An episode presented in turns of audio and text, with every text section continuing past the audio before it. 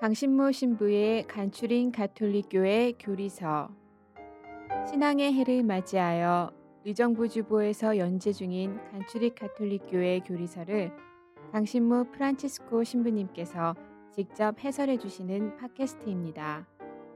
방대한 분량과 어려운 내용을 담고 있는 가톨릭교회 교리서를 간단하고 명료하게 설명해 주십니다. 또한 지면에서 다루지 못한 내용을 추가하여 더욱 깊고 풍부하게 이해를 도와주십니다. 이 팟캐스트는 안드로이드 어플 팟빵과 애플 팟캐스트에서 들으실 수 있습니다. 의정부교구 홈페이지 ucatholic.or.kr로 접속하시면 강의 자료 문서 파일도 다운받아 보실 수 있습니다. 강신모 신부의 간추린 가톨릭교회 교리서 여러분 안녕하세요. 강신모 프란치스코 신부입니다. 예, 오늘은 주님의 기도 내용을 어, 구체적으로 살펴보는 시간을 이번 시간과 다음 시간에 걸쳐서 갖겠습니다. 어, 주님의 기도는 어, 지난 시간에도 전체적인 그 구조를 설명하면서 주님의 기도에 있어서 가장 중요한 정신은 바로 청원의 정신이라고 말씀을 드렸어요. 그야말로 청원 기도구나. 아, 그런데 주님의 기도는 바로 어, 일곱 가지 청원들이 들어가 있습니다. 첫 번째에 나오는 세 가지 청원은 하느님을 향한 간구로서 아버지의 영광을 우리를 이끌어 줍니다. 어, 후반부에 나오는 네 가지 청원은 아버지께 나아가는 길로서 우리의 비참한 처지를 하느님의 은총에 내맡기도록 해줍니다. 하느님을 향한 청원 세 가지 그리고 우리들을 위한 청원 세 가지로 구성이 되어 있다는 말씀입니다. 이 청원 일곱 가지를 이제 순서대로 살펴보도록 하겠어요. 첫 번째, 아버지의 이름이 거룩히 빛나시며 어, 아버지의 이름이 거룩히 빛나시게 해달라 하는 이 청원의 의미는 도대체 무엇일까? 아버지의 이름이 그 거룩하지 않은 상태에서 거룩해지라고 이렇게 청원하는 것은 아닙니다. 왜냐하면 하느님께서는 본래 거룩하신 분이시기 때문에 그렇습니다. 그러므로 이 청원은 하느님께서 당신의 이름이 거룩해지도록 거, 기도하는 것이 아니라 우리를 통해서 거룩하신 그 하느님의 이름에 거룩함이 드러나도록 우리가 청원한다는 뜻이죠. 다시 말해서 세상 사람들과는 다르게 하느님을 닮은 모습으로 살게 해 주십시오 하는 기도로 어, 의미를 우리가 이해해야 될 것 같아요. 레위기 11장 44절에 이런 말씀이 나오죠. 나는 주 너희 하느님이다. 내가 거룩하니 너희도 자신을 거룩하게 하여 거룩한 사람이 되어야 한다. 하느님은 본래 거룩하신 거죠. 그런데 이제 우리는 누구냐? 하느님의 자녀들이에요. 어, 거룩하신 하느님을 닮게 창조되었는데 그러나 인간에겐 자유가 있기 때문에 하느님이 주신 이 거룩한 모습을 어, 유지하고 발전시켜 나가고 드러낼 수 있는 가능성도 있지만 그것을 어, 묵혀버리고 혹은 퇴보시키고 어, 죄악으로 빠져들고 그럴 가능성도 우리에게는 있다는 것이죠. 어, 항상 우리는 이 선택의 갈림길에 있는데 예, 바로 이 주님의 기도 첫 번째 청원을 바치면서 우리의 아버지가 거룩하신 것처럼 저희들도 거룩하게 해, 해 주십시오 하는 그런 마음으로 기도를 드리는 것이고 우리의 거룩함으로 말미암아 아 저 사람들을 보니까 정말 하느님이 계시고 또 그 하느님의 본성은 정말 거룩하신 분이겠구나라는 것을 다른 사람들이 모두 다 알게끔 어, 그렇게 해 주십시오 하는 그런 청원이라는 것이죠. 자, 이 이야기에 이제 이 청원의 에, 근본적인 의미를 이해했다고 한다면 한 발자국 더 나아가서 그렇다면 우리는 구체적으로 어떻게 살아야 할까요? 우리가 거룩하게 산다는 게 도대체 무슨 의미일까? 우리는 쉽게 생각하면 어, 미사 참례 안 빠지게 살고 그 다음에 십계명에 위배되는 행동 안 하고 이제 뭐 그렇게 우리가 아 이거는 거룩한 삶이고 그거를 위반하고 살면은 우리는 어, 거룩하지 못한 어, 죄악의 삶이다 이렇게 이제 우리가 상식적으로 쉽게 생각할 수 있습니다. 어 근데 여기서 조금만 더 깊이 생각을 했으면 좋겠어요. 그 세상에는 어, 세상의 일반적인 사람들은 하느님을 무시하고 거룩하지 못한 모습으로 살고 있어요. 어, 더러운 모습이라고 볼 수 있죠. 반면에 하느님을 섬기고 하느님의 뜻대로 살으려고 하는 사람들은 거룩한 사람들이라고 볼 수 있는 겁니다. 자, 우리가 이제 이런 그 죄로 물들어 있는 이 세상 안에서 어떻게 하면 거룩하게 살 것인가? 여기서 우리는 어, 두 가지 방법이 있습니다. 첫 번째는 더러운 세상을 그 으로부터 우리 스스로를 격리시켜 버리는 방법이 있어요. 그러니까 울타리를 쌓아갖고 세상의 더러움이 우리 안으로 들어오지 못하게끔 우리의 영역 안에를 완전히 세상하고 분리시키는 방법이죠. 이스라엘 사람들이 이렇게 생각을 하고 살았습니다. 거룩하게 살아야 되겠다. 그거는 뭐 이스라엘 사람 구약의 이스라엘 사람들이나 지금의 우리들이나 마찬가지 기본 목표인데 그 방법으로서 구약의 이스라엘 사람들은 죄인들을 배척하고 그래서 스스로를 격리된 삶으로 살도록 했던 것이죠. 그래서 그 모세에 의해서 그 성막을 짓는 그런 장면이 탈출기에 나오죠. 거기에 보면은 그 이 문둥병자 뭐 이런 사람들은 이, 이 장막 이, 그리고 이제 그 진지 이스라엘 사람들이 있는 진지는 거룩한 영역이라고 보는 거예요. 하느님을 섬기는 거룩한 백성. 그런데 거기에 죄인들 그 다음에 나병 환자 같은 그런 그 불결한 환자들 어, 이 더러운 사람들인 거죠. 이런 사람들을 어떻게 하느냐? 쫓아내는 겁니다. 어, 이 진지 밖으로 쫓아냄으로써 아 우리는 깨끗하다, 우리는 거룩하다, 어, 자신들의 거룩함을 유지하려고 했습니다. 어, 뭐 잘못됐다라고 볼 수까지는 없는 그런 겁니다. 그리고 일정 부분 우리는 이렇게 세상의 더러움에 대해서 항상 조심해야 되고 어, 그들로부터 좀 피하려고 거리를 띄우려고 하는 그런 노력도 분명 우리 신앙생활에는 기본적으로 깔려 있어야 됩니다만은 그것은 어, 온전한 방법은 아니라고 봐요. 어, 자기들끼리만 거룩한 이 그런 방향은 예수님께서 우리들에게 알려주신 거룩함의 길하고는 어, 좀 거리가 떨어져 있습니다. 예수님께서는 그 흔히 말해서 이스라엘 사람들이 더럽다, 거룩하지 않다라고 낙인을 찍어 놓은 사람들하고 가서 같이 만나시고 같이 식사하시고 또 나병 환자 같은 경우에는 절대로 만지면 안 돼요. 어, 더러움이 옮을까봐.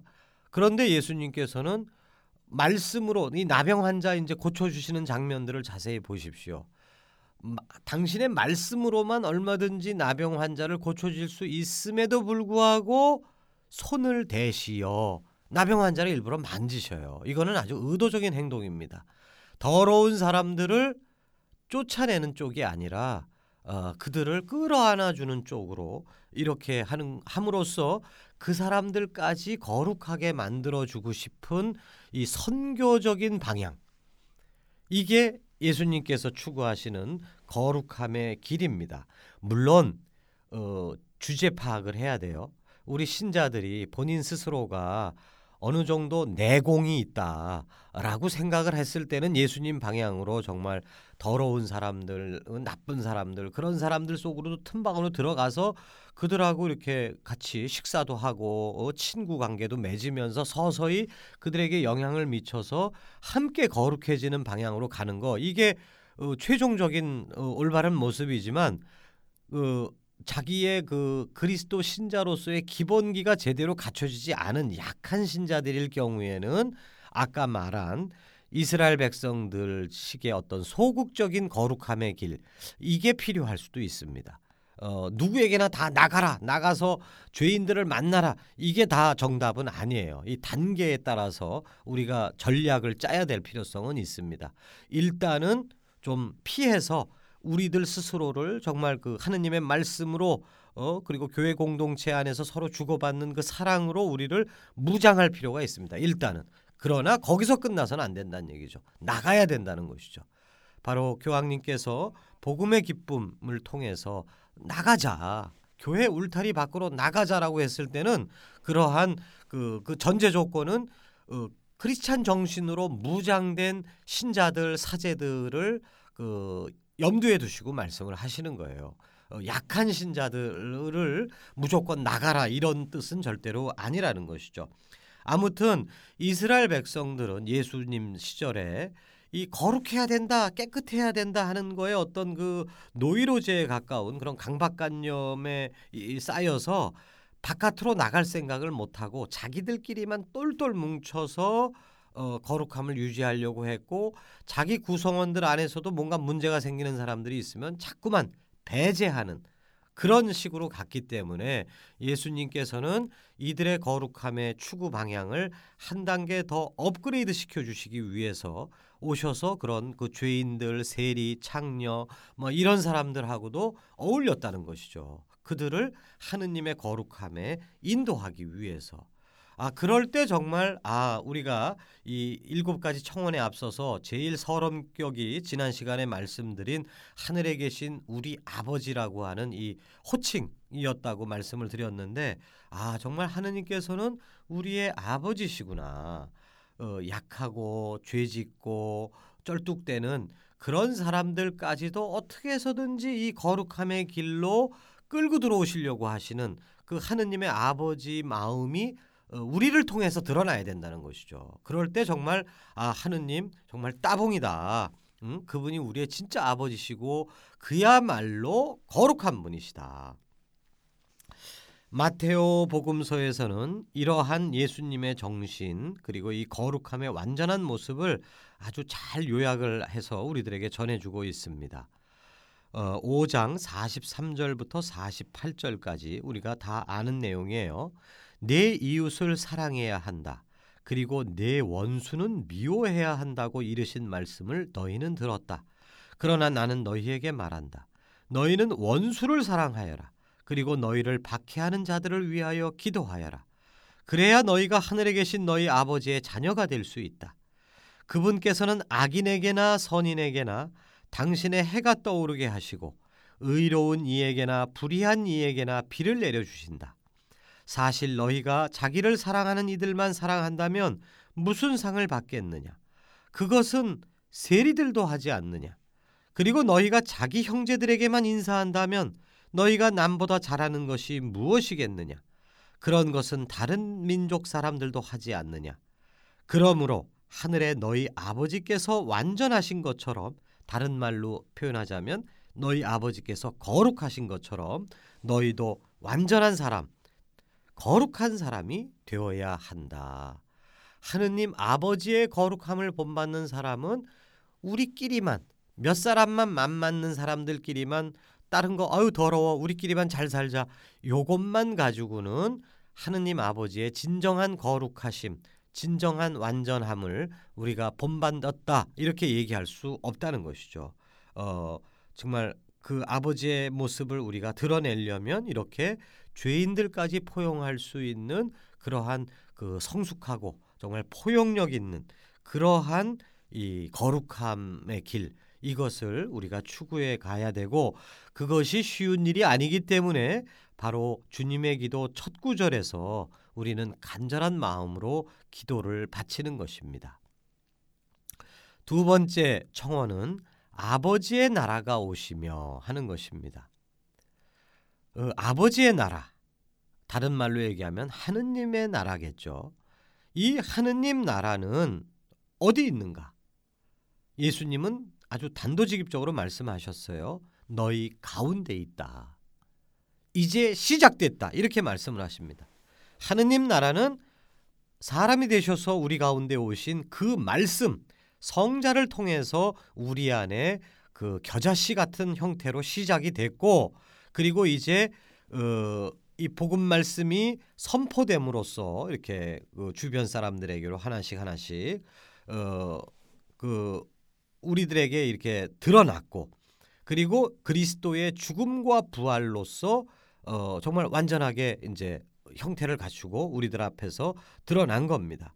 그리고 하느님 나라는 성령의 강림으로 말미암아 교회 공동체라고 하는 우리가 눈으로 볼 수 있는 그 예수님이 아닌 예수님을 넘어서는 그 교회 공동체 안에 현실화가 되었고 그리고 이것은 이제 복음 선포를 통해서 점점점 자라나서 세상 끝날에 완성될 것입니다. 하느님 나라의 설계도는 이런 거예요. 바로 예수님이 이 세상에 오시고 가르치시고 죽으시고 부활하심으로써 기본 그 뭐라 그럴까 그 수정란이 만들어졌다고나 할까요? 그리고 이제 성령 강림으로 말미암아 응애하고 태어난 거예요. 그리고 이것이 성장해서 이제 세상 끝날에 완성되는 이러한 그 전체 과정을 가지고 있습니다.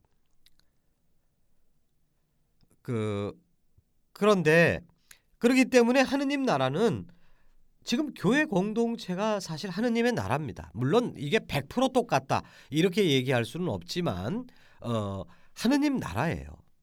이 하느님 나라에 우리가 속해 있습니다. 그러므로 우리는 하느님 나라 어, 시민들이에요. 그러나 동시에 우리들은 세상의 나라에도 속해 있죠. 대한민국에 속해 있고 미국에 속해 있고 이렇게 속해 있어요. 하느님 나라는 하느님께 대한 자녀다운 신뢰와 형제들의 사랑이 넘치는 나라이지만 물론 우리 교회 공동체가 100% 이렇다는 뜻은 아니에요. 어, 원칙적으로 이런 나라지만 세상의 나라는 인간 자신에 대한 오만과 그로 말미암은 이기심, 탐욕, 폭력으로 얼룩진 나라입니다. 오로지 자기 이익과 욕망과 효율만을 앞세우며 돌진하는 지금 현재 신자유주의가 어, 이 판을 치고 있는 이 세상 앞에서 하느님 나라 다시 말해서 형제들의 사랑이 넘치는 그그 나라는 실현 불가능한 꿈으로 여겨질 수도 있습니다. 좌절감을 느낄 때가 참 많죠. 어, 게다가 세상의 정신이 계속 교회에 스며들어올 수도 있어요. 아우스티노 성인께서 신국론이란 책을 쓰셨는데 신국론에서는 두 개의 나라를 대비시킵니다. 신국 하느님 나라죠. 또 하나는 세상의 나라. 이 두 나라가 계속 싸운다는 것이에요. 그래서 어떤 경우에는 정말 하느님의 나라가 확장이 돼요. 교회가 그 힘차게 복음 선포를 제대로 해갖고 이, 이 그냥 욕망에 물들어 있는 이 세상에 좋은 영향을 미쳐서 조금씩 조금씩 확장시키고 그, 그 교회의 영향력을 스며들게 하고 이럴 때도 있지만 전쟁이 뭐 맨날 이기나요? 어떤 때는 밀릴 때도 있죠. 오히려 세상의 정신이 막 치고 들어올 때가 있어요. 교회가 막 밀리는 거예요. 그래서 신자 수도 줄어들고 어, 그러나 그건 그렇게 심각한 문제가 아닙니다. 신자 수 줄어드는 건 문제라는 걸 누구나 다 알고 있으니까. 근데 그 정신이 슬그머니 들어오는 거. 이건 진짜 문제예요. 이거는 문제인 줄도 모르고 있기 때문에 이게 진짜 문제입니다. 그래서 교회의 지도자들이 그 아주 그 세상 그 권력자들처럼 그 독단과 폭력과 이런 거를 사용하면서 어 그리고 그 얼마 전에 교황님 오신 다음에 한국 주교회의 그 사목연구소에서 그 인, 앙케이트 조사를 했는데 설문 조사를 했는데 에, 주교님들과 사제들에 대해서 신자 어, 반성거리가 뭡니까라고 했을 때 신자들이건 뭐 사제들이건 간에 1번으로 꼽았던 것이 독단이에요. 독선. 두 번째가 사치스러운 생활. 어, 막 그냥 골프 치러 다니고 무슨 뭐 대형 응? 큰 차 타고 다니고 막 이런 것들을 두 가지를 아주 그냥 아주 압도적으로 딱 찍었습니다.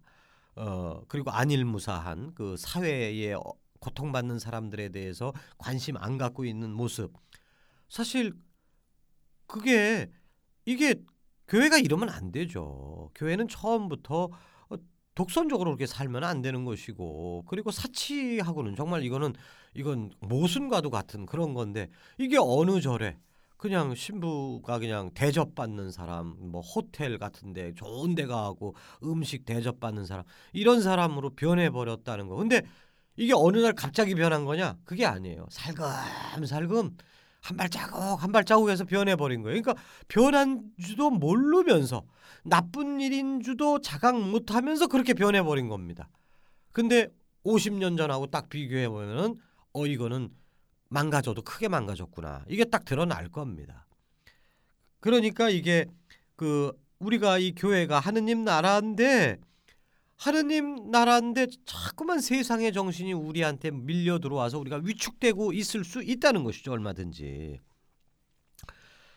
아 그래서 이제 우린 정신을 바짝 차리고 예수님으로부터 출발한 이 하느님 나라가 계속 확장되고 그리고 그 외형적으로만 확장되는 게 아니라 내면적으로 정말 예수님 제자다운 모습들로 우리가 살게 해 주십시오.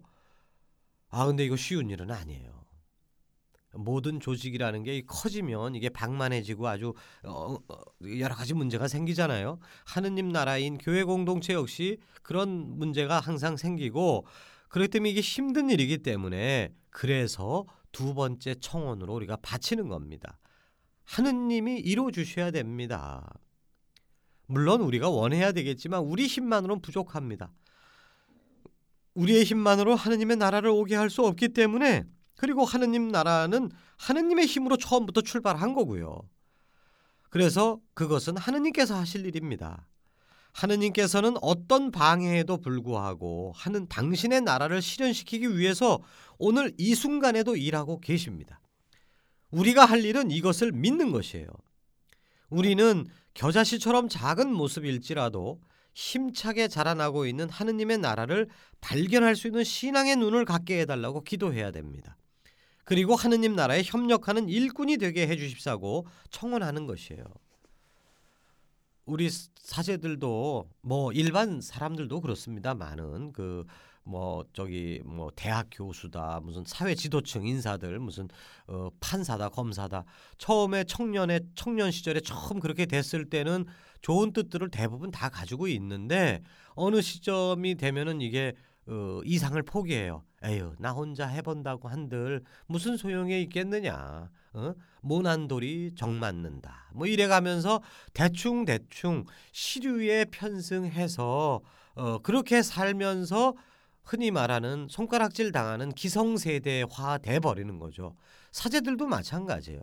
어? 나 혼자 본당 신부로서 열심히 해봤자 무슨 소용이 있느냐. 다른 본당 신부들 다 엉망으로 살고 있고, 어? 우리 신자들 잘 내가 이렇게 어? 힘차게 이렇게 해봤자 뭐 하냐. 나 떠나고 다음 신부 와갖고 다 그냥 다 뒤집어 놓고 하는데, 그러면 신자들만 오히려 더 상처받고 이러니까 에이 모르겠다. 나도 그냥 대충 대충 어? 죄나 짓지 않고 대충 산다. 이렇게 되기가 쉽다는 얘기죠. 그런데 바로 이럴 때 문제가 되는 게 우리가 믿음이 없다는 거예요. 이런 경우에. 믿음이 너무 약하구나. 내가 하느님 나라를 만들려고 할 것이 아니라 하느님 나라는 하느님께서 지금 추진하고 계시는 거다. 그래서 어느 구석에서라도 지금 하느님의 손길이 지금 움직이고 있는 거 그거를 내가 보고 어? 내가 할 수 있는 최선을 다해서 협력하면 되는 것이지 남들이 대충 산다고 해서 에이 그래 나도 몰라 에이, 나도 대충 살게 이거는 우리가 믿음이 부족한 거예요. 그 저는 개인적으로 교황님의 복음의 기쁨 이것을 읽으면서 크게 제가 개인적으로 느낀 점 하나는 그 교회가 당면한 여러 가지 문제들을 아주 그냥 조목조목 밝히십니다. 교황님께서 저 역시도 그런 거를 많이 비판을 해요. 그런데 교황님하고 나하고 크게 다르구나 하는 것을 느끼는 건 뭐냐 하면 저는 좀 짜증을 내거든요. 왜 저럴까? 어? 어? 이왕 신부 됐는데 조금 더 이렇게 좀 어? 좀 하면 희생 정신을 발휘하면 안 될까? 이왕 하는 신자 생활 조금 더 하면 안 될까? 막 이러면서 짜증을 부려요. 저는 어 직간에는 잘 조금 더 잘 산다고 그러는데 교황님 글은 짜증이 없습니다. 어, 아주 그냥 큰 문제들에 대해서 걱정을 하시면서도 웃으시는 느낌이 딱 들어요. 희망 그리고 그 편안함, 평화로움 이런 것이 좀 느껴져요. 아 정말 나하고 다르다. 왜 다를까? 아 교황님은 하느님 나라를 지금 하느님께서 추진하고 계신다는 것을 정말 깊이 믿고 계시는구나. 우리 신부들이 제대로 협력 못하고 우리 신자들이 게으름을 피고 할지라도 하느님께서는 끌고 나가신다. 그러니까 나는 거기 협력하면 된다. 근데 저는 그 믿음이 약하구나 이런 생각을 해봅니다. 그러기에 정말 이 주님의 기도 두 번째 게 저 개인적으로는 참 중요한 기도인 것 같아요. 하느님 나라가 오게 해 주십시오. 당신의 나라입니다. 어?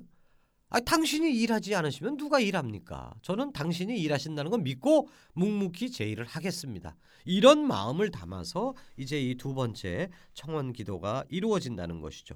이제 이 첫 부분의 세 번째 기도 하느님의 뜻이 하늘에서와 같이 땅에서도 이루어지소서.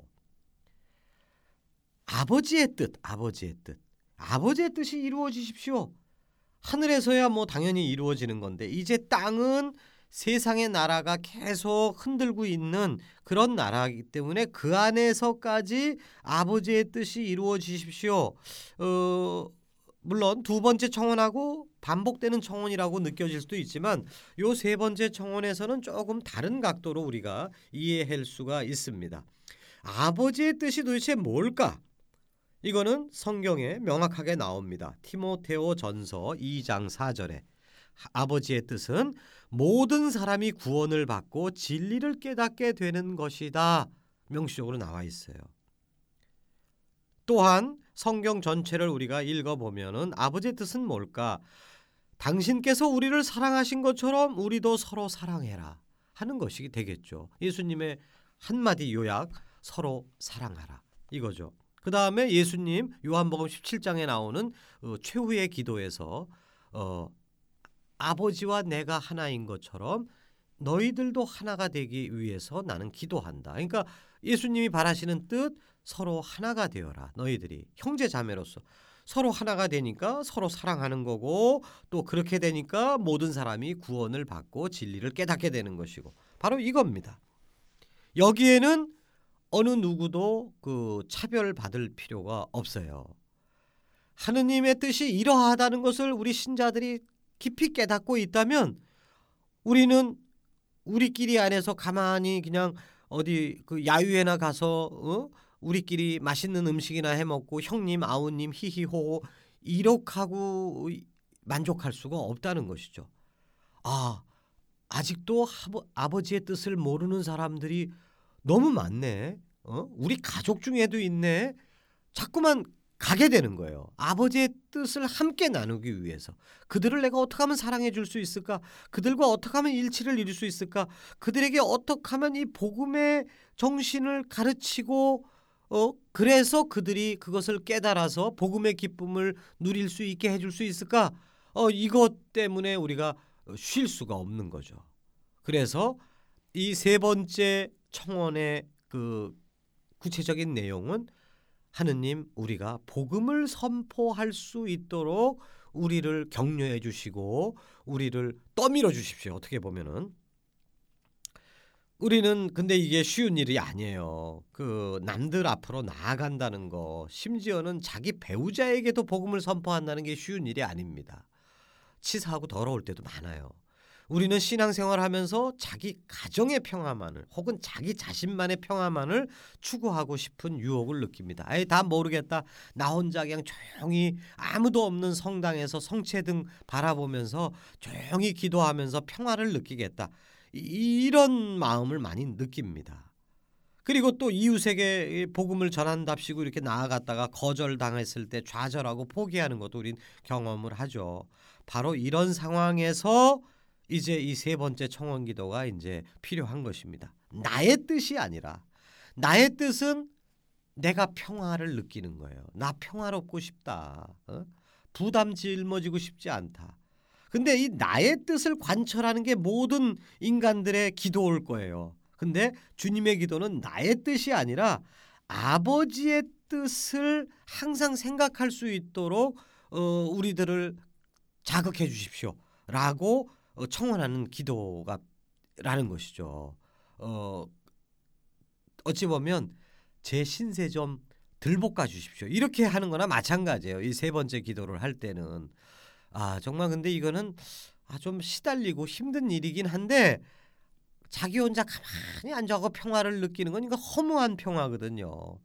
다른 사람들하고 그냥 실갱이를 해가면서 지지고 볶는 과정에 복음을 선포하기 위해서 그 과정에서 참 그 몸과 마음이 고달퍼지지만 그러나 어떻게 말로 형용할 수 없는 복음의 기쁨을 우리가 맛볼 수 있게 되는 것입니다. 어, 바로 이 복음의 기쁨을 맛보게 해주십시오. 그렇게 우리는 청원 기도를 어, 바치는 게 필요하다는 말씀입니다. 바로 교황님의 그 복음의 기쁨의 제목처럼 어, 우리가 주님의 기도를 바치면서 정말 우리가 청해야 될 게 뭐냐? 하느님, 인간적으로 잘 먹고 잘 살고 내 마음이 그냥 푸근하고 평화롭고 이게 아니라 몸과 마음이 시달릴지언정 복음의 기쁨을 느끼게 해 주십시오라고 청하는 것이 이 주님의 기도 첫 번 첫 부분 이 세 가지 청원을 제가 다 뭉뚱그려서 정리를 드릴 수 있습니다. 잘 들어주셔서 여러분 감사드리고요. 이제 다음 시간에는 이제 마지막 시간이 되겠습니다. 어, 다음 시간에 갑자기 마지막입니다. 그러면 놀래실까봐 미리 예고편을 드리는 거예요. 예, 다음 주에 뵙겠습니다.